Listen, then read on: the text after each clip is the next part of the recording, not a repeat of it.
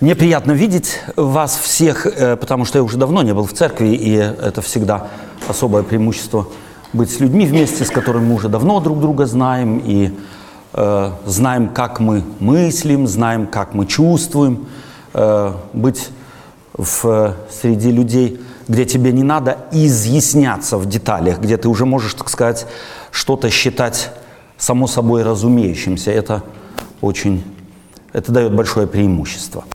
Я переда... хочу передать вам привет от Славика, его семьи, от Фриды и так далее. Мы сейчас с похорон приехали, и они там помогают еще немного. Вот, поэтому э, привет от них. Они, скорее всего, э, и не смогут сегодня на богослужение прийти. Э, у нас э, в, э, в этом квартале довольно такая захватывающая или серия тем библейских, библейских беседах, которые мы с вами рассматриваем. Это закон и Евангелие. И вот мне хотелось бы сегодня, если можно так сказать, попробовать дать в руки некий инструмент, если можно так сказать, образно говоря, некий если выражаться, если бы я был повар, то я сказал тот соус, на котором подают этот, это блюдо. Потому что когда мы говорим о законе, когда мы говорим о Евангелии, то у каждого из нас есть свои представления о, и о том предмете, и о другом предмете. И, соответственно, с этим мы, понятно, и эти темы интерпретируем так, как мы э, привыкли, как от природы нам это дано. И чаще всего это неверно. Нам кажется это верным, потому что мы так привыкли, это тот фон, на котором мы всегда воспринимали эти темы, а потому вопросов у нас не возникает. А если мы вдруг услышим где-то что-то, кто-то говорит, что нам непривычно, то у нас возникают вопросы большие, но к тому, кто говорит что-то, что ему непривычно. Простите, я отвлекусь на одну секунду. Я вам хочу показать вот такую вот одну толстую книгу. Я пока обложку не показываю. Такую вот толстую книгу. Кто любит такие толстые книги? Обожаете? Никто не любит, как правило. А если я так покажу ее, то, скорее всего, все говорят, о, впервые вижу а кто-то говорит, видел, стоит на полке, но и не открывал. Потому что книжки вот такой толщины с названием «Во что веруют» это неинтересные книги. Они трудные книги. Их, как правило, рекомендуют, когда спать не можешь, открой, полстранички прочитай, и ты тут же отключишься. Я вообще-то рекомендую вам эту книжку не покупать. Ну, кто хочет, тот может покупать. Она стоит у нас в библиотеке. И я хочу вам радостную весть сказать, что всю ее читать не надо. А знаете, сколько надо прочитать? Вот то, что в книжках мы обыкновенно не читаем, совершенно нет. Кто эту книжку уже держал в руках, тот, скорее всего, введение в нее не читал. Мы вообще введение в книги не читаем, правильно же? Ну, введение, оно для кого? Не для кого. Зачем оно вообще нужно? Мы его и сразу и перелистываем, в оглавление еще иногда заглянем. Но слово «форвард» на немецком языке или «введение» на русском языке у нас вызывает, не вызывает никакого интереса, мягко сказать. А если вообще так более профессионально сказать, то вообще мы его избегаем. Так вот, из этой книжки, если она у кого-то есть, и вы ей поинтересуетесь в библиотеку, к нам заглянете, то из нее стоит прочитать ровно вот эти два листа. И тогда многие вещи становятся просто на свое место. Она, к сожалению, на немецком языке в руках у меня. Я заказал уже на русском языке, чтобы, так сказать, э, иметь оригинал в руках, не мой, так сказать, срочный перевод, но я вот кое-что вам прочитаю. Вот в этой книге написано 27 пунктов нашего вера, э, наших вероубеждений Не стоит догма, не стоит слово вероучение, а стоит слово вероубеждение. 27 пунктов вероубеждений наших представлены в ней, чтобы рассказать другим, во что мы веруем. Уже это предложение невероятно важно, назначение этой книги. Эта книга не дана для того, чтобы мы друг друга мерили и проверяли, правильно ли кто-то верит. А назначение ее взять я не могу объяснить Библию и дать тому, кто интересуется. Вот наша церковь вот в это верит, пожалуйста. Понятно назначение этой книжки? Не мерить, не спорить, не выучивать наизусть и не говорить, если ты не так, то ты пропал. Ад попадешь, Царство Небесное тебе не видно. Назначение ее давать ее в руки тем, кто хочет понимать, как мы веруем. Не больше и не меньше. Это не собрание догм. Следующее, что здесь невероятно важно.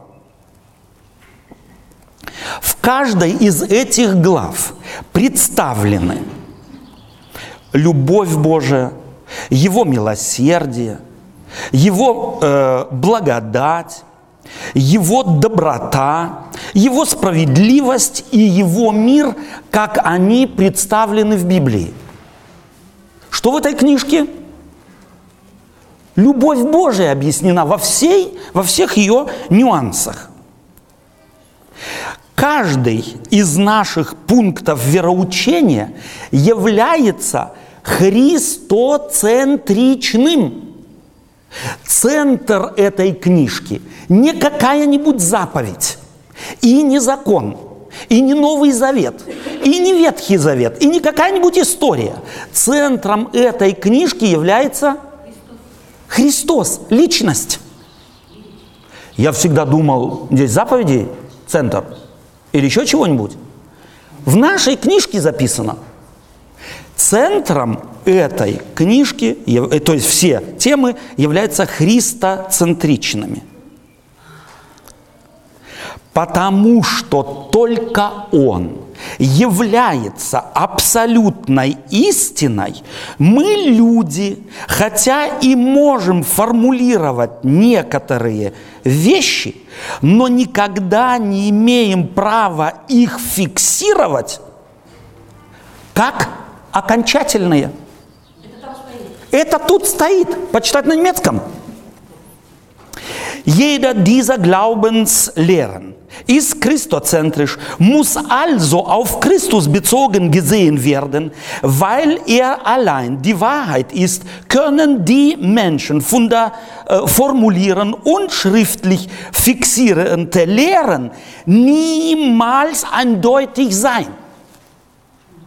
Я перевожу не вру, потому что вы же меня проверить можете. Я же книжку держу в руках. Я не из памяти говорю, а потом скажу, о, я ошибся, я не из той книжки цитировал. В этой написано, книжке. Niemals können sie eindeutig fixiert sein. Никогда они не могут быть однозначно зафиксированы. И еще, может быть, буквально э, одна вещь. Мы понимаем я на немецком прочитаю, потом переведу, и вы мне поможете. Wir verstehen dieses vorliegende Werk nicht als theologisch fest zementierte Dogmengebäude. Да, я, я перевяжу, веду.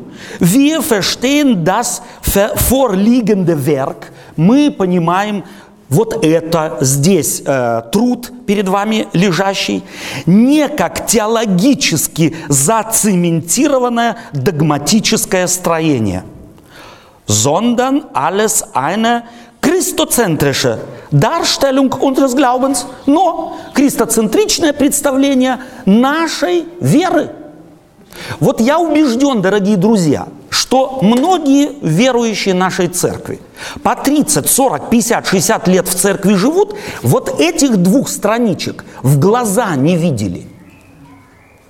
Если бы видели, не ссорились бы, не ругались бы, не доказывали бы. Мы были бы на самом деле свободны в Иисусе Христе. Еще раз, не надо читать всю книжку. Прочитайте руководство к использованию. И тогда все становится на место.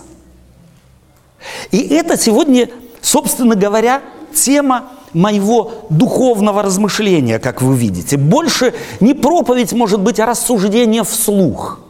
Мы ведь, опять здесь читали неоднократно, это сформулированные пункты нашей веры, вероучения. Испокон веку верующие христиане называли и называли, так сказать, фундамент своих позиций так называемым словом исповедание веры. Обратите внимание, мы не говорим «мы знаем», мы не говорим «мы должны», мы говорим «мы верим». А тот человек, который говорит «я верю», он фактически не говоря говорит – но я не знаю.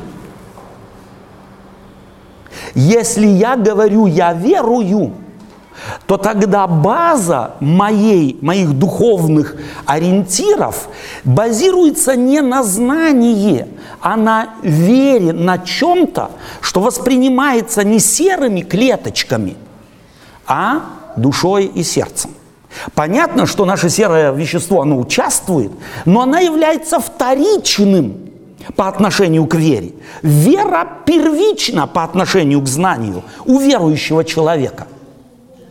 Я помню, я как-то, это давно уже было, в одном из э, российских, не, украинских городов, я был недалеко от Одессы, в Николаеве, и там встречался на открытой э, такой встрече, первый раз это было после советских, так сказать, э, перипетий, с огромным количеством людей, так добрых две с половиной тысячи человек. Атеистов в основном, весь город был еще в красных флагах с лозунгами «Народ и партия едины». И на этом вечер пришло ко мне немало людей с коммунистическими представлениями, атеистическими представлениями, и я очень переживал. Переживал о том, как бы мне построить к ним мостик – чтобы я чего-то не говорил, а они не сидели и не загибали пальчики, и не говорили «не верим, не верим, не верим, не верим». Я хотел очень, чтобы мы говорили хотя бы, то, что я говорю, они открыто хотя бы воспринимали. И меня Бог, э, думаю я, э, надоумил начать с общего, так сказать, поиска позиций. Я им сказал, что я являюсь верующим человеком. А впереди, на, впереди сидящем ряду их глаза и лица видно, и морщинки даже видно. Э, видно было, как они ухмылкой говорят, ну, понятно, поп, а что ему остается? Он не живет мозгами, он живет верой. Но во втором предложении я показал им, что они тоже являются верующими – но не в Бога, а в Ленина, Сталина, Карл Маркса или еще чего-нибудь. То есть вот то, чем они руководствуются, руководствуюсь и я, но только их вера одна, а у меня другая. Мы, собственно говоря, родные братья. Они верят, и я верю. И люди эти вдруг просияли. Во всяком случае, те, которых я видел, они просияли в глазах. Они, договор... они однозначно приняли мой тезис. Да, понятно, мы тоже верим. Я говорю, вы же верите, что Бога нет? Они все говорят хором, да, мы верим, что Бога нет. А я верю, что Бог есть. Но не вы мне не можете доказать вашу веру в Бога отсутствующего – ни я вам не могу доказать в Бога, Бога существующего. И они все весело закивали головами. Мы нашли свое место. Мы оказались близкими друг другу, верующими. Но вечером, когда я оказался в кругу братьев, верующих христиан, то меня чуть камнями не побили – Потому что я сказал, что дока- наличие существования Бога доказать невозможно. Вот это вот всех верующих почему-то невероятно возмутило. Я предложил им, давайте мы поиграем, вот мы же когда-то играли в разные игры, давайте поиграем. Я в атеиста, а вы в верующих людей. Попробуйте мне доказать, что Бог есть. Попробуйте. Мы до 12 с лишним ночи просидели, никто из них мне ничего доказать не мог. Но зло осталось, обида осталась. Я якобы предал, предал вот э, убеждение в том, что мы верующие люди умнее неверующих, умнее атеистов. Мы можем что-то доказать. Вот в этой книжке написано, это пункты нашей веры. Вера не доказывается. Вера рождается. И если вы не можете мне во что-то поверить, ну не вызываю я у вас доверие, то ничем вызвать доверие ко мне невозможно, как если только я поменяю мое отношение к вам. Никакие аргументы другого, третьего не смогут вас родить веру ко мне. Оно происходит только через эксперимент. Я на что-то закрываю глаза. Если я атеист, я просто закрываю глаза на мои атеистические мировоззрения и говорю себе внутри, внутреннем диалоге. А давай я просто приму на веру как эксперимент, что Бог есть, и попробую, что из этого выйдет. И вот только тот, кто так начинает, делать эксперимент с собой – идти на эксперимент веры, тот для себя Бога постепенно обнаруживает. Но он обнаруживает его только для себя, а не для мира. Даже не для своей мамы и не для своих братьев и сестер. Только для себя. Наш опыт веры остается нашим, индивидуальным. Мы можем о нем рассказывать, мы можем им восторгаться, но передать мы его не можем. Завернув в кулечек, возьми, иди домой, развернешь, у тебя все есть. Вот этот опыт, я хотел бы, чтобы мы его с собой взяли как информацию. Тогда у нас не будет конфликтов дома с неверующими людьми. Тогда мы поймем, что их парадигмы, я извиняюсь, стоп, э, это понятное слово? Что их позиция другая, чем моя. Вот вы сейчас видите зал так, как я его вижу? Нет. И даже если оглянетесь, вы его не будете видеть так, как я. У меня позиция другая, нежели у вас. И я не могу никак рассказать вам, как зал выглядит, даже если очень буду стараться. Вы только тогда это узнаете, когда встанете на мою позицию. Очень страшно получается. Потому что, когда там стоишь, э, начинаешь волноваться перед залом. Совершенно верно. И тогда зал уже не видишь. И еще себя не видишь, может быть, да. Я почему об этом говорю, дорогие друзья? Потому что наши ложные представления, наши фантазии о вере, наши закрепившиеся мифы о церкви мешают нам действительно быть успешными верующими, счастливыми верующими, радостными верующими. Мы даже между собой постоянно по вопросам веры ругаемся. Почему? Потому что веруем не в Бога, не в личность, а в целый ряд распространенных мифов. Вот наша церковь, у нее нету догм. Это понятно? В нашей церкви нету зацементированных догм.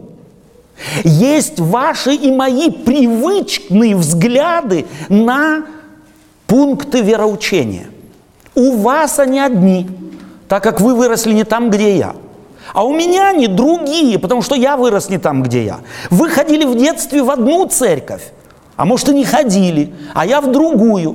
Вы в одну школу, а я в другую. Вы в одном обществе выросли, а я в другой. У вас одна мама, у меня другая. У вас дру... одна бабушка, у меня другая. Мы не похожи. А потому и наши взгляды на Бога, наши взгляды на Библию у всех индивидуальные – и у большинства, веру, большинства верующих людей представление о Библии как о неких зацементированных, неподвижных догмах. Но мы даже в нашей официальной книжке записали, что мы так не веруем. И теперь я спрашиваю вас, это моя выдумка или я вам прочитал?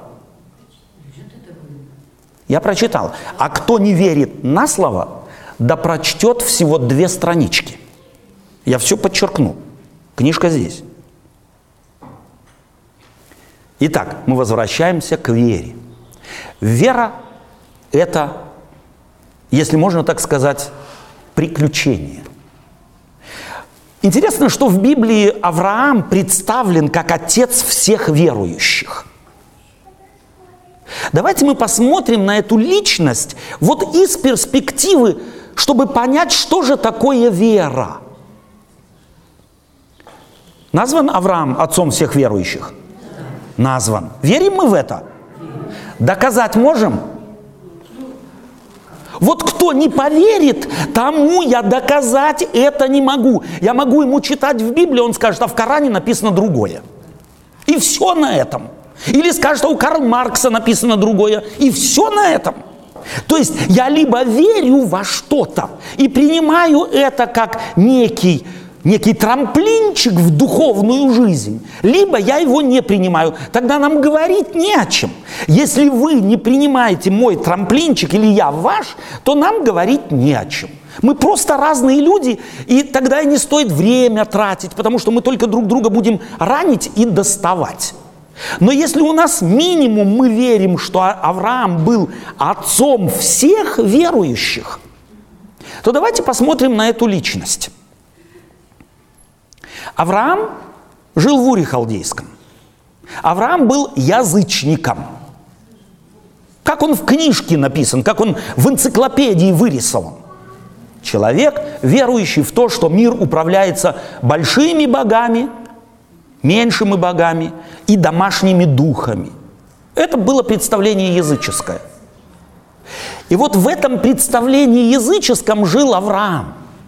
Вот чтобы языческое представление себе представить или э, веру представить, нам нужно присмотреться к ней. У нас есть масса документов, которые через археологические раскопки, научные религиоведческие исследования показывают, как веровал язычник в те архаичные времена – он не верил в то, что человек может общаться напрямую с Богом Творцом. Слишком человек мал, чтобы Бог Творец им интересовался. До Бога Творца не добраться человеку никогда верующие язычники того времени считали, да, Бог Творец есть, но Он никому не известен. Вот в Библии тоже записано, Бога не видел никто никогда. Но на этом не заканчивается это предложение. Единородный Сын, сущий в недре отчим, Он явил. То есть Бог Творец язычникам был не открыт. Они просто верили из логики исходя, что такая личность должна где-то быть. Но это Бог субботы. Это Бог ушедший и отдыхающий от всего, что в мире есть. Он как бы отдал свои полномочия маленьким богам. Но и с маленькими богами не каждому человеку, во-первых, ну, общаться с ними можно, но имеет ли смысл? И вот Язычник веровал следующим образом, что Берлин далеко от Эссена. Меркель о том, что мы здесь есть, и представления не имеет. И представление иметь не хочет. А зачем ей? У нас есть власть поближе. Это земельная власть. Она тоже не представления не имеет, что мы существуем. Есть мэр города. А он имеет представление, что мы здесь есть? Вот представьте, даже ему не интересно знать, кто здесь собирается. Слишком у него много других обязанностей и вопросов. Но вот есть, употреблю здесь фразу советскую, есть здесь участковый полицейский. Вот он точно знает, что мы здесь есть. Он, может, не каждого отдельно знает, но он знает, что мы здесь есть. И что здесь делается примерно? Так вот, чтобы нам было легко жить, нам стоит заниматься Меркель? Не имеет смысла. А земельным правительством к ним с петицией идти имеет смысл? Никакого. Они нас и не примут. А к мэру города, ну, может быть, если сильно припечет. А с полицейским, о, вот с ним надо. Потому что если какие-то где-то проблемы, и ты с ним в хороших отношениях, то тебе будет житься хорошо. Вот так верит язычник. С кем мне нужно общаться, это с домашним духом. Он рядом. Если я его разозлю, то мне достанется, мало не покажется. А вот те боги, они далеко, они не знают, что я есть. Их и не интересует, как я живу. И, и раздражаю я их или не раздражаю, до них и не доходит. Вот так жил Авраам. И вот представьте себе, этому Аврааму открывается Бог-творец, который говорит, я сотворил мир, и тобой интересуюсь. Вы можете себе представить ту бурю в мозгах у Авраама, которая у него не могла не произойти.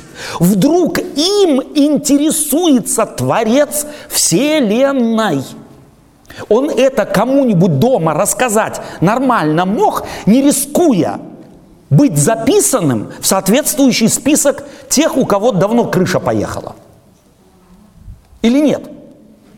Представьте себе, к вам приедет Меркель домой. Вы всем пойдете рассказывать? Вам точно скажут, соседка, может, приехала, ты что, Понимаете, о чем идет речь? Вот Аврааму не просто было поверить в то, что к нему пришел не какой-то дух и не какой-то боженька местный, а пришел Творец Вселенной и говорит ему, я не Бог трех соток, мне принадлежит весь мир. Если хочешь, то я тебе поведу и дам кусок земли. Не здесь, а где я хочу. И он пошел. Бог ему доказал чем-то, что он не Бог трех соток. Бог ему доказал чем-то, что он действительно может ему дать землю. Доказал Бог чем-то? Нет, ничем. Авраам просто поверил и пошел. И поверив и пошед, он только в процессе времени убедился в том, что это и есть не какой-нибудь домашний дух предков или боженька региональный, а что это Творец Вселенной. Только со временем, оглядываясь назад, Авраам мог сказать, что я теперь не только верую, но еще и знаю. Вот когда-то Иов так скажет позже. А некоторые библиоведы говорят, что книга Иова написана раньше, чем Пятикнижие Моисея.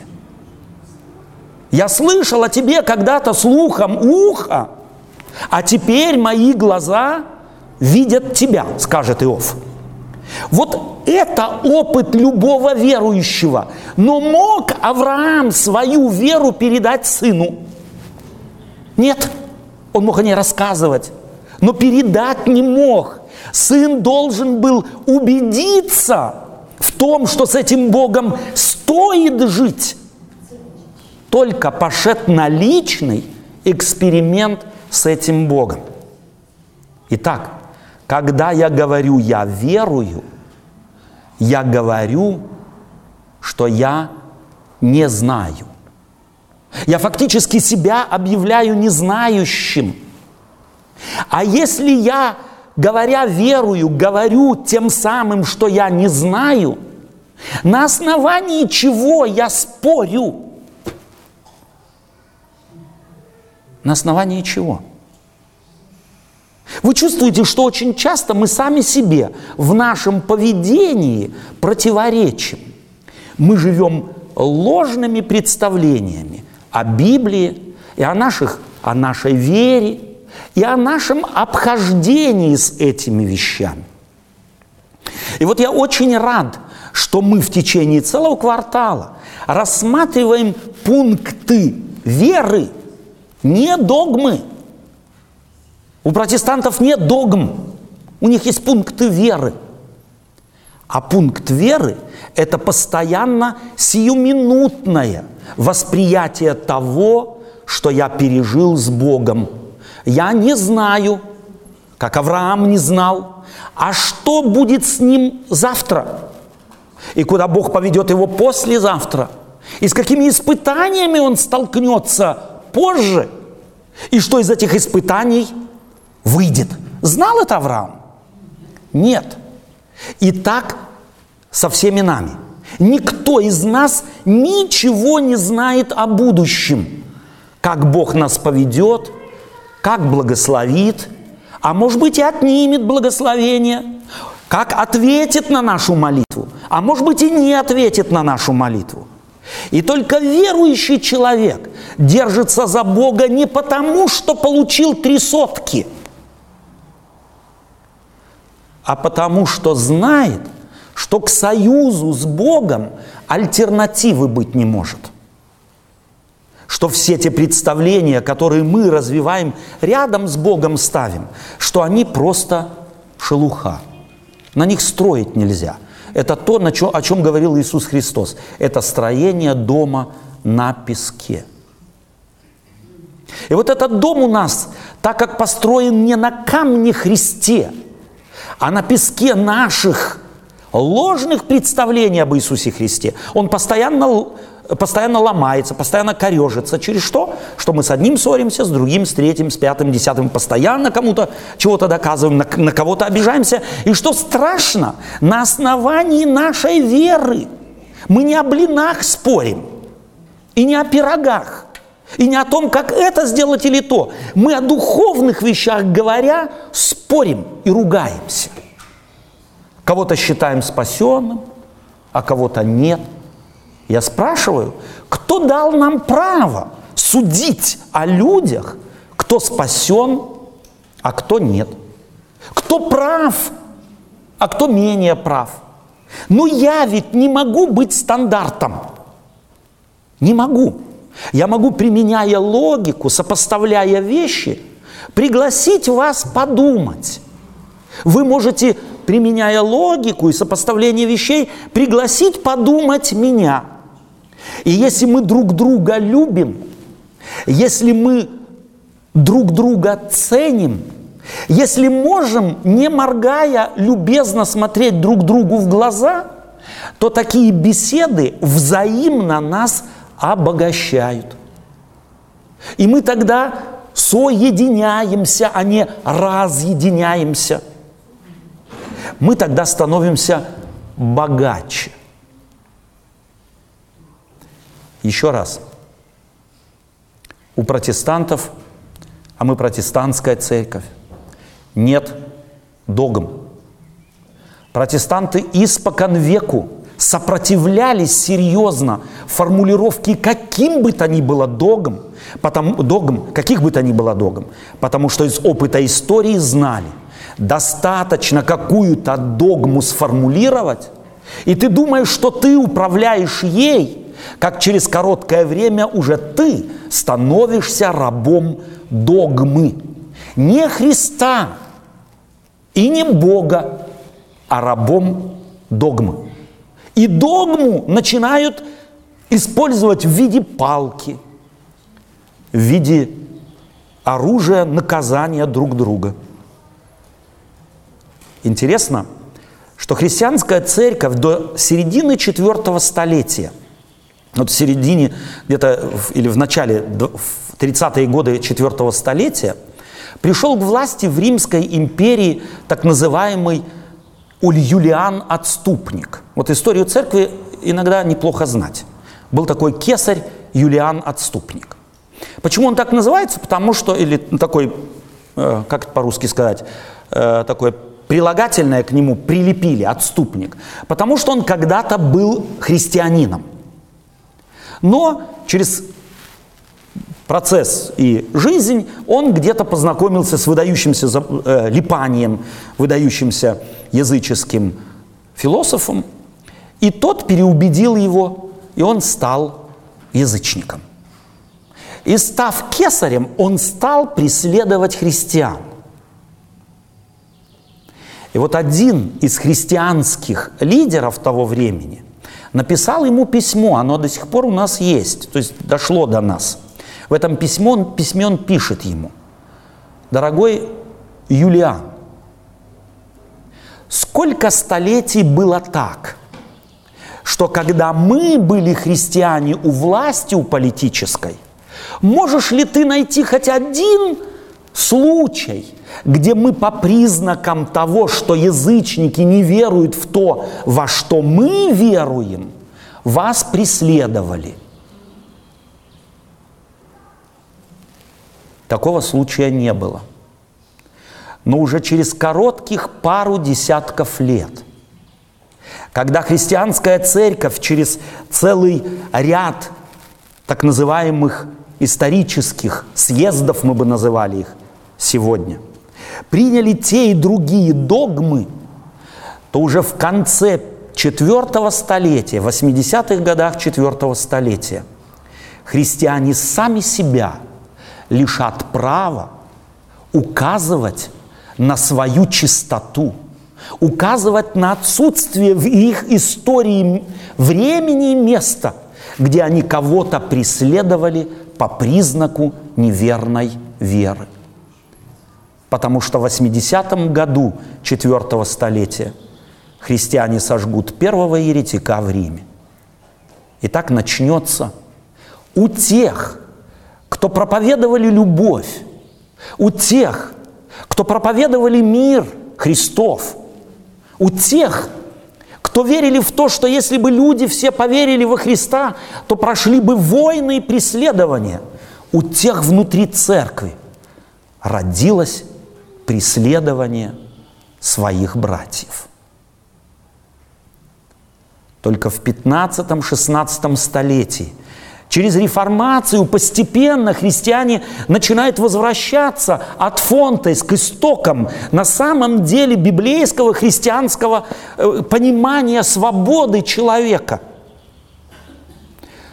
Но уже протестанты первого века – хотя проповедовали свободу, будут преследовать и сжигать своих же братьев, точно так же, когда, как католическая церковь в Средневековье сжигала еретиков. Я спрашиваю себя и нас, а что если бы нам была дана политическая власть? Вот здесь Сколько бы из нас было бы заточено в застенке? Было бы ли у нас такая же любовь в сердце, способная выдерживать позицию другого человека? Было бы ли у нас столько же силы, чтобы не брать власть в руки, чтобы кого-то заставить верить в то, во что я верую. Но ведь как раз это мы очень часто делаем. Знаете как? Тем, что не дружим уже с тем, кто не верует, как я. Распространяем о нем слухи плохие. Чем это лучше? Дорогие сестры, дорогие братья, это сегодня не была проповедь. Это был такой экскурс в преимущество христианской веры и в желание пригласить каждого из нас проверить себя, живу ли я верой или все-таки догмами. Хочу я кого-то заставить верить, как я – или я просто предлагаю мою точку зрения в надежде, что меня поймут, и я кого-то пойму, и мы друг друга обогатим. И пойдем завтра уже после беседы друг с другом, более просвещенные словом, исполненные любви вперед. Это те вопросы, с которыми я хотел бы вас сегодня оставить на целую неделю. Давайте будем себя испытывать. Апостол Павел приглашал к этому – и сами себя испытывайте, верили вы. Он не говорил, испытайте себя, все ли вы догмы поняли, выучили наизусть, и у вас как от зубов отскакивает, как таблица умножения. Вот к этому он не приглашает. Он приглашает испытывать себя, вере ли мы. А вера по определению предполагает. Я не знаю я нахожусь в эксперименте с Богом. Аминь. С удовольствием.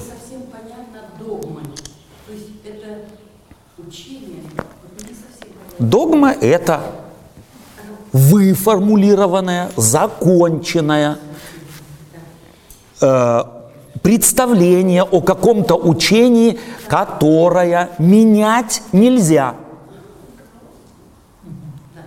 Человек должен меняться, а догма нет. А пункт вероучения – это постоянный эксперимент с тем, во что мы сегодня и так веруем. Вот если бы Лютер покорил себя был бы рабом догм, то он бы не был реформатором. Если бы Цвингли был рабом догм, то не был бы реформатором. Вот великих людей знаете, чем отличают великих людей в мире – Великий человек, степень его величия, характеризуется степенью тех тормозов, на которые он поставил общество. Степень той неподвижности, в которой он ввел общество своим авторитетом. Вот чем профессор может, так сказать, интенсивнее влиять на университет – чтобы его авторитет ни в коем случае не ставился под вопрос. Вот до тех пор такой университет с места не сдвинется. И в этом смысле великими апостолы были совершенно по-другому. Не в той степени, в какой они затормозили церковь, а в той степени, в которой они двинули ее вперед. Лютер был настолько велик – что затормозил церковь на целых два столетия, пока постепенно внутри лютеран появились смелые поставить его под сомнение и сказать, нет, а вот это еще Лютер не увидел, и вот то не увидел, и вот это не увидел, нам надо это поменять. Цвингли был настолько велик, что нужно было столетию пройти, пока третье поколение стало сомневаться в том, что он все понял – вот мы о Лютере говорим, о, Цвингли. А о себе какого мы мнения? Ну уж я-то точно знаю, что правда, что ложь. Лютер нет, в нем можно сомневаться, и нужно сомневаться. И в Цвингли тоже. А вот во мне нет. Вот давайте мы это возьмем с собой. Я знаю трудный материал, но мы к нему будем возвращаться – Потому что если, бы мы, если мы не освободимся от этих мифов, которые мы в голове носим, мы никогда не будем рабами Христовыми, рабами свободы. Мы будем постоянно рабами догм и злобы, недовольства или еще чего-нибудь. И да, Господь нам это постепенно, может быть, понять. Спасибо вам за внимание.